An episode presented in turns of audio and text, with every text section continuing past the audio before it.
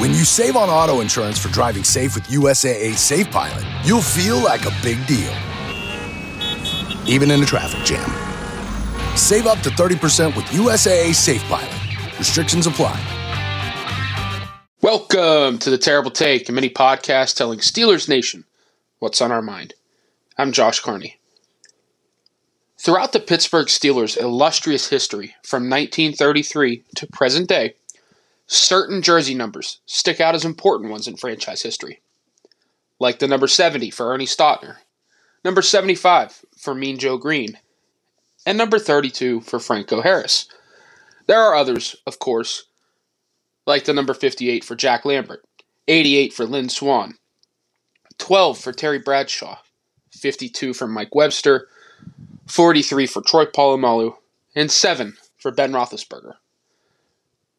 There are more numbers there too, but that could take a while to list.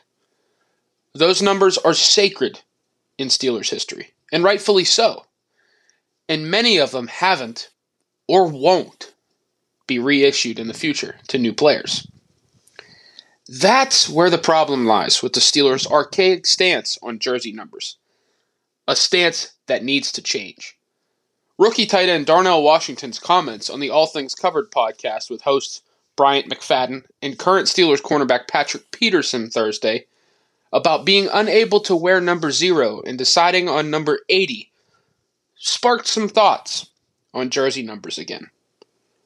While the Steelers have just three numbers retired officially Stautner, Greene, and Harris Pittsburgh needs to figure out if they're either going to officially retire other numbers or put them back into circulation. With this being the first year players can wear zero in the NFL, Washington would have been a prime candidate to do it in Pittsburgh, since he wore it in college. Steelers tradition said no. Washington was number one in high school. He couldn't wear it in Pittsburgh due to Gary Anderson being unofficially retired in the number one. So, that somehow left 80, despite Hall of Fame defensive back Jack Butler wearing the number from 1951 to 1959. Some numbers are off limits, others somehow aren't. It makes no sense, and there's no clear cut criteria or hard and fast rule on what's available and what's not in Pittsburgh. The Steelers have done a decent job changing with the times over the years. When it comes to jersey numbers, though, they lag so far behind. It's time they get caught up in the jersey numbers game, too.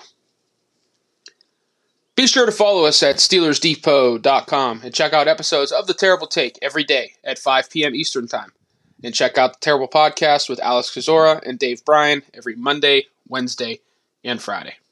Does an orthopedic condition or sports injury have you sidelined? Make your comeback with GW Hospital Sports Medicine.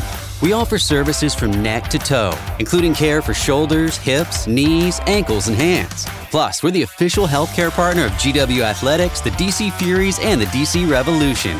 Get back to doing the things you love.